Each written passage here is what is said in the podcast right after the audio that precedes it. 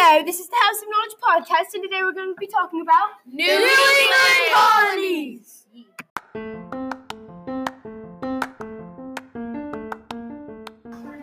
Hi, my name is Clayton. Today I will be introducing a guessing name to Sydney. Hi, I'm Sydney. Nice to meet you. Nice to meet you too, Sydney. How are you today? I'm good. Thanks for asking. No problem. Okay, let's get started. Now we are going to get started with their food. Do you know what food they had in New England colonies? Um. Oh, they had wheat, oats, peas, and. Good job, Sydney. Right now you have 100 points. Now we are going to move on with climate. So, do you know what climate they had there? Oh, yes. They had short growth. It was cold, and the cold winters spread disease. Okay, that's great. Ding ding. Right now you have 200 points. So now we're going to move on to geography. So do you know the problem, Sydney? Yes, it was rocky, sandy, had a lot of forests and rugged mountains. The land was shaped by glaciers, and also there was a lot of flat land near the coastline, but land became more strenuous inland.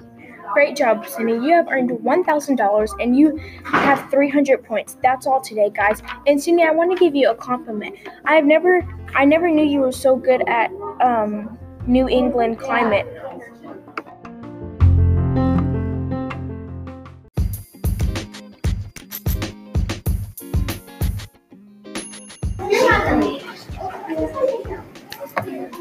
Today we'll be talking about the diversity in the New England colonies. First, we will talk about religion in New England colonies. All the different people had different beliefs. The Puritans believed in Christianity. Separatists, aka Pilgrims, also believed in Christianity too. There were many native groups such as the Nipmuc, Podunk, Newasket, and Nashway. The native groups lived peacefully for years after the pilgrims arrived.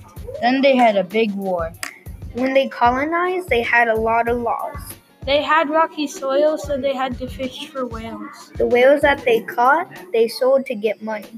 When the pilgrims left England, they ended up at a place with a tribe that helped them grow some crops. New England colonies were hard times, but without them, we wouldn't have modern America. We also wouldn't have the fishing we have today. Bye. Bye.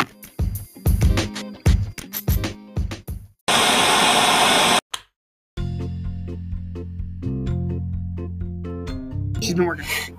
Are you having problems with witches in your town? Come on down to Salem, Massachusetts. They spell you, we tell you.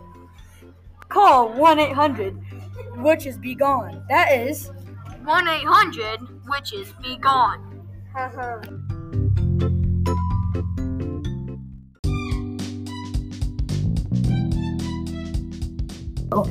Have you ever considered the variety of jobs and materials needed for the economy? New England's most dependent economies were the ocean, the fish, and the water. They needed the ocean to catch fish to then sell to make money. But before all this, they needed a boat. That is why they needed wood. This is where the triangular trade comes in. The countries trade slaves, fish, and wood.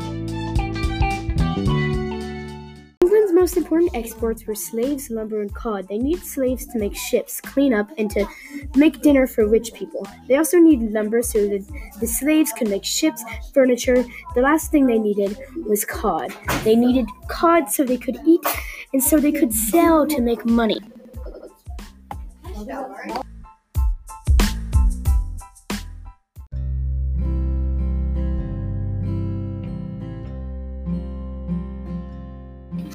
The most important jobs were fishermen, dockers, workers, sailors, and shipbuilders. The fishermen caught fish to sell and eat. Then the next important job was a dock worker. They helped the man to get back home safely. There was also shipbuilders who made ships so that they could catch fish. The sailors went to different coun- countries to pick their goods. Listening to the House of Knowledge podcast. That's it for the New England colonies.